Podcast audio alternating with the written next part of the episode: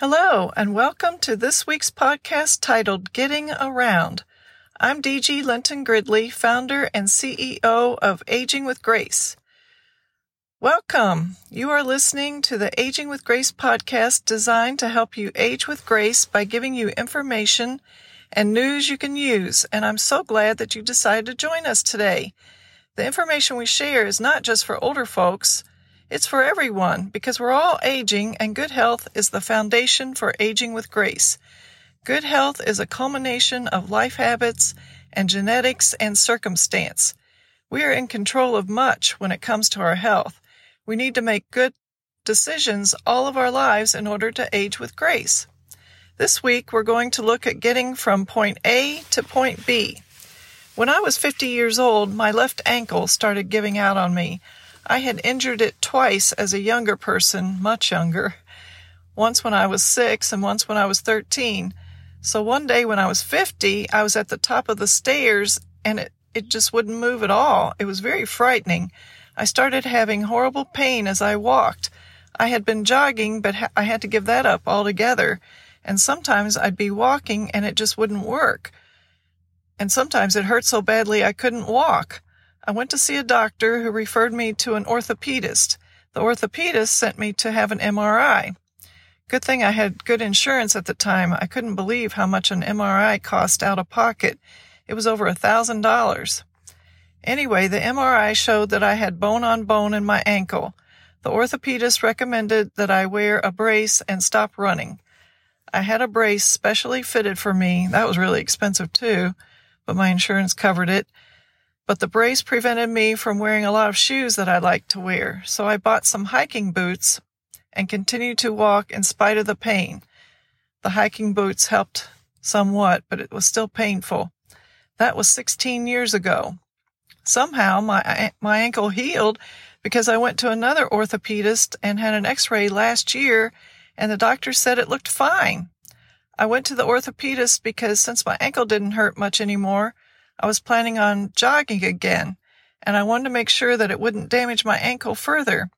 The orthopedist I saw last year said I might have what's called ankle instability, and it's a problem with the soft tissues in my ankle and shouldn't be a problem if I wanted to run again. So I have been. It feels great to be able to run again. I walk or jog about four miles five days a week.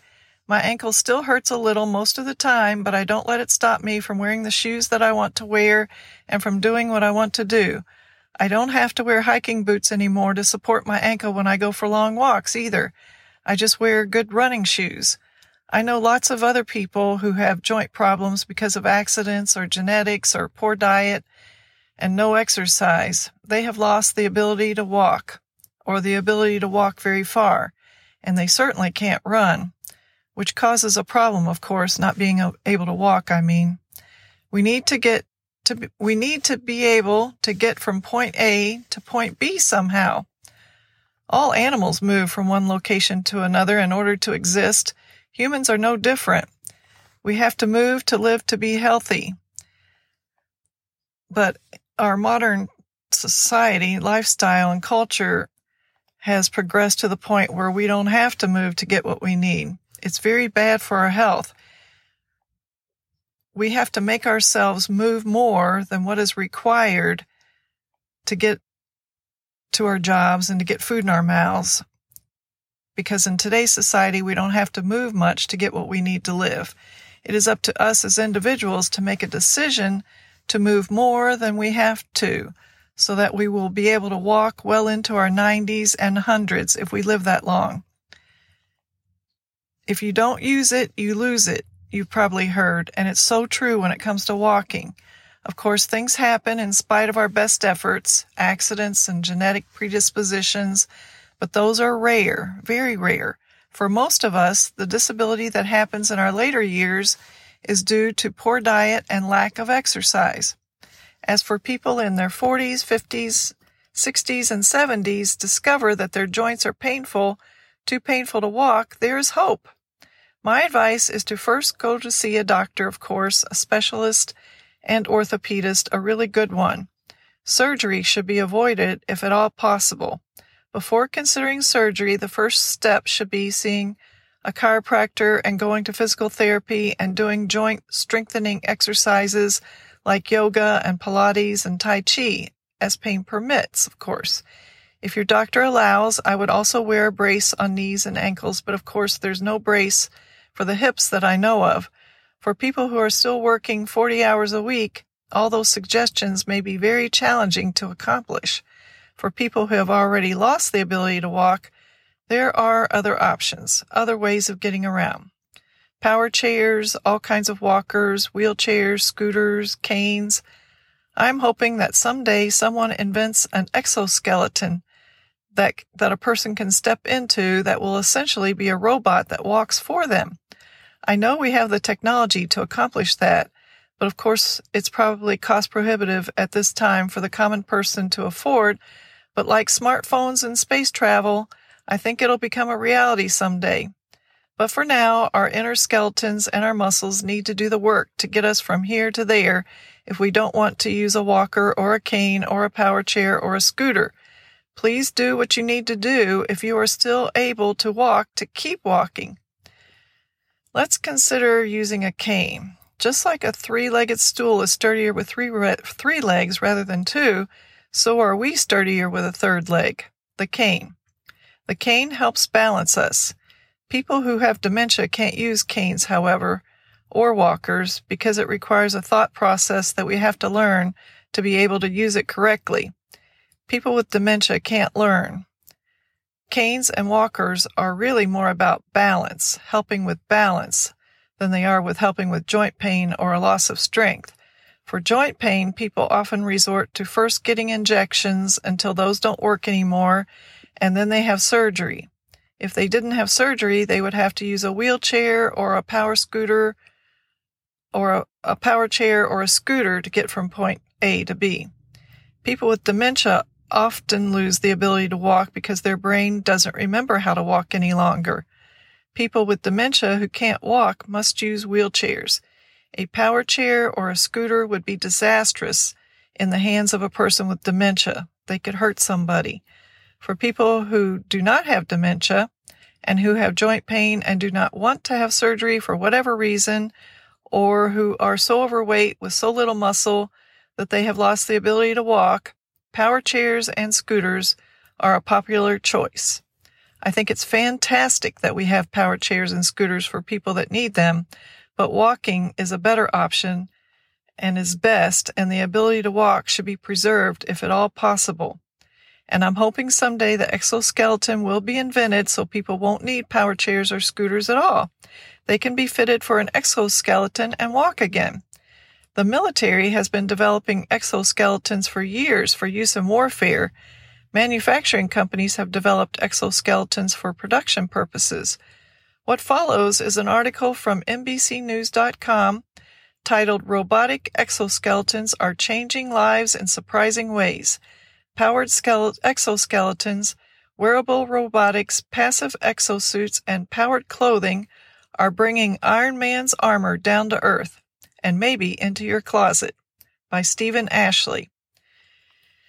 Say the term power suit and most people think of bold corporate attire, but the expression takes on new meaning when it refers to a powered exoskeleton, like Ellen Ripley's power loader in Aliens, or Iron Man's armor from the Marvel, Marvel films and comic books. Until a few years ago, such exoskeletons metal frameworks fitted with motorized muscles that can multiply the wearer's strength far beyond that of normal humans, were entirely fictional. The only real world exoskeletons were the natural, external coverings of animals such as beetles and crabs, protective outer structures that provide a stiff frame upon which their muscles can push against to move their bodies around. Today, powered exoskeleton suits are becoming a reality, Perhaps several hundred commercial and experimental exosuits now operate globally. But until somebody invents the equivalent of the palm-sized power plant Tony Stark wears in his chest, real-world exoskeleton suits will have to make do with an all too limited power supply and much less spectacular capabilities unless they can stay tethered to electrical cables in factories or at work sites. But any need for power cables runs counter to technology's fundamental long-term aim, enhanced individual mobility for anyone, anywhere. Even if current exoskeleton suits don't bestow superhuman powers, they will increasingly impact people's lives by helping the infirm get around safely and independently and assisting workers to perform hazardous jobs with fewer injuries, no small task for anyone, superhero and average Joe included. Add the fact that a new generation of soft exoskeleton suits is seemingly on the way, and in time, nearly everybody should be enabled to wear a power suit. Suiting up. One of the few people on the planet who has spent considerable time wearing a powered exoskeleton is Steven Sanchez, chief pilot for SuitX. He test drives the Berkeley, California based startup's Phoenix suit, a motorized lower body framework that rather amazingly enables people with severe mobility issues to rise up from their wheelchairs and walk. Sanchez, a paraplegic since a BMX bike accident in 2004, is excited about the future of robotic exoskeletons. This technology can give you the kind of mobility you want, he says. It physically opens up all kinds of access that's been lacking, which makes for greater independence and a better quality of life. But just as important as the mental side is the social benefit, Sanchez continues. It lets you break out of the wheelchair bubble, which often defines the interactions that disabled individuals have with others. Just being able to walk up to people really changes how they react to you, he says. Few people have tried exoskeletons because they're still very costly. The Phoenix suit goes for around 30,000, a bargain compared with other medical and therapeutic exosuits which can cost 80,000 and weigh more than 44 pounds.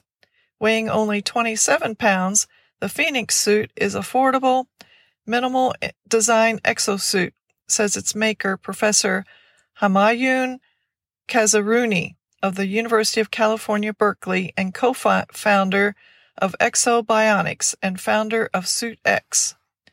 Rather than a Ferrari, we're making a Honda sedan, he says. We stripped off as much of the complexity and cost as we could. Unlike similar systems, Phoenix foregoes the motorized knee modules found in competitor suits in favor of a passive mechanism that more faithfully mi- mimics the movement of a human knee. The unpowered knee gives you a much more natural gait, Sanchez says, noting that stubbing your toe when wearing a powered knee can send you flying. That doesn't happen with the Phoenix suit. The business of wearable robotics. Even though relatively few exosuits exist, the list of potential users is long and growing. Beyond the many disabled and elderly people who could make use of the technology, so too could their nurses and caregivers, with health insurance covering the bill. In addition, shipping and industrial workers, loggers, and miners would benefit from job assist exosuits and robotic wearables, perhaps with employers writing off the costs as a safety device. Meanwhile, governments could soon start outfitting firefighters, EMS, and disaster personnel, combat troops, and logistics specialists with protective exoskeletons. Cheaper, more capable exoskeletons are on the way, according to Dan Kara, veteran robotics industry analyst at ABI Research. An entire wearable robotics industry, today comprising around 40 R&D design that's research and design groups worldwide is coalescing that should become a $2 billion global market by 2025. Lower body exoskeletons for rehabilitation or as quality of life enablers are available today, he says, but systems that augment or amplify on the job performance are next. This means assisting with industrial tasks that require heavy lifting or easing extended standing, squatting, bending, or walking in manufacturing facilities and in the construction and farming industries.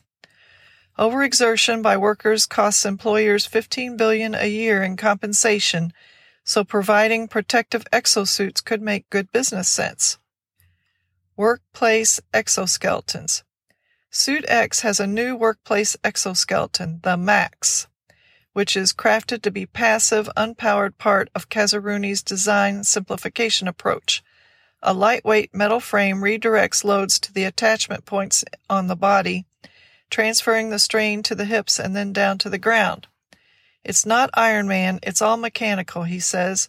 When a wearer bends forward, compressed air springs in the back to take some of the load off, almost like shock absorbers in a car. The shoulder unit employs a similar assist mechanism for lifting or working above the head. The timber cutters and construction workers I worked with just love the Max suit, says a workplace injury prevention specialist who recently field tested the device.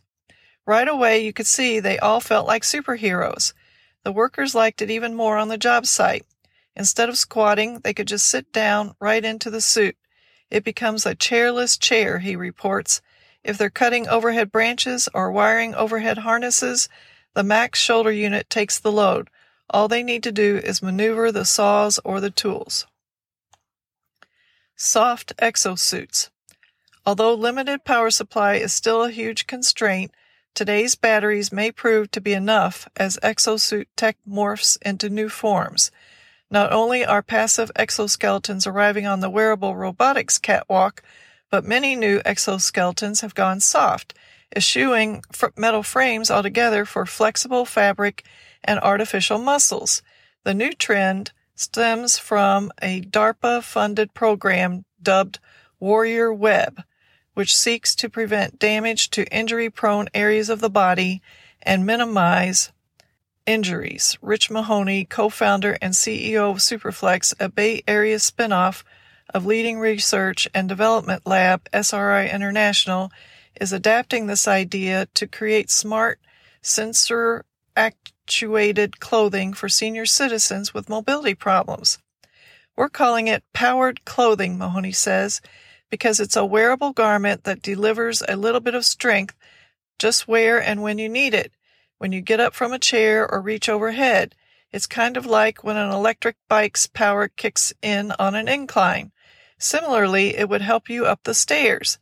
By mid 2018, Mahoney helps, hopes to unveil the Aura Exosuit, an undergarment made of technical fabrics that incorporates both sensors to track the posture and movement of the body and motorized muscle bands that follow and operate along the body's major muscle groups.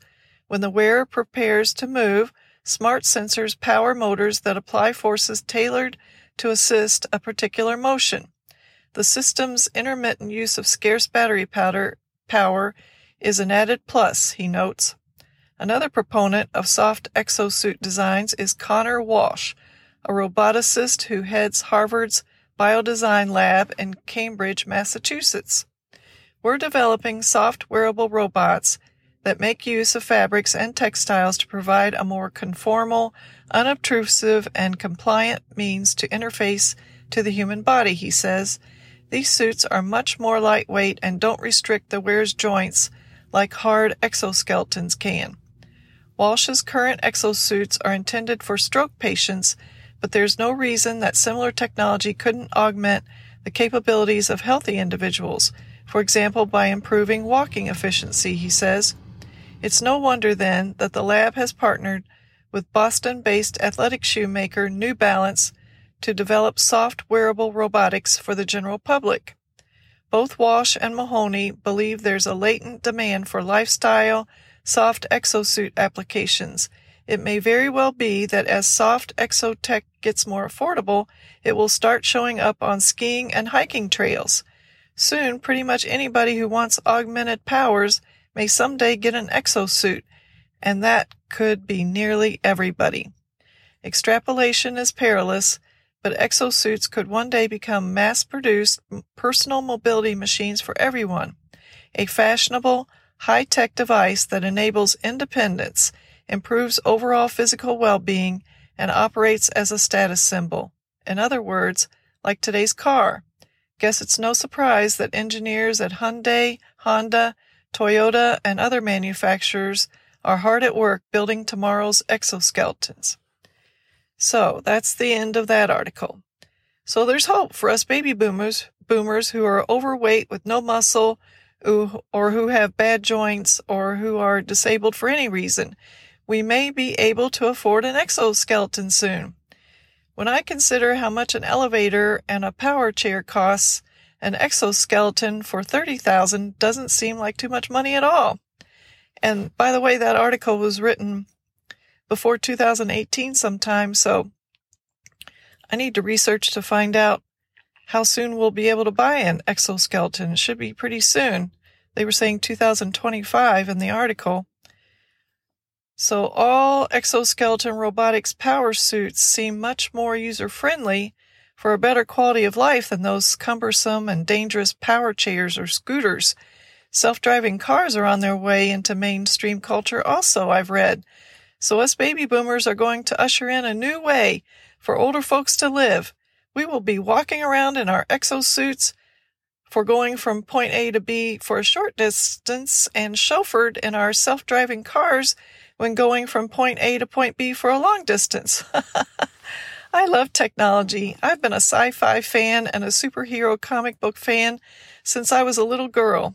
It is so exciting to see the imaginings of my childhood come to real life. When I was a child, I wanted to invent a helmet that the, that the doctor would put on, connected to a helmet that his patient put on, so he could feel their symptoms in hopes of knowing how to heal them. Maybe someday that will become a reality too. I hope I've shared some interesting information that will help you or someone you know. Please do share this podcast and please do let me know what you think. Continuous improvement is one of my core values. So I'm hoping you have a week of making happy memories and I'm saying bye for now. Thanks for taking the time to listen to the last episode. For more information, please go to agingwithgraceinfo.org. That's agingwithgraceinfo.org. Thank you. The Health Club for Seniors is your kind of place, so come and join us and age with grace.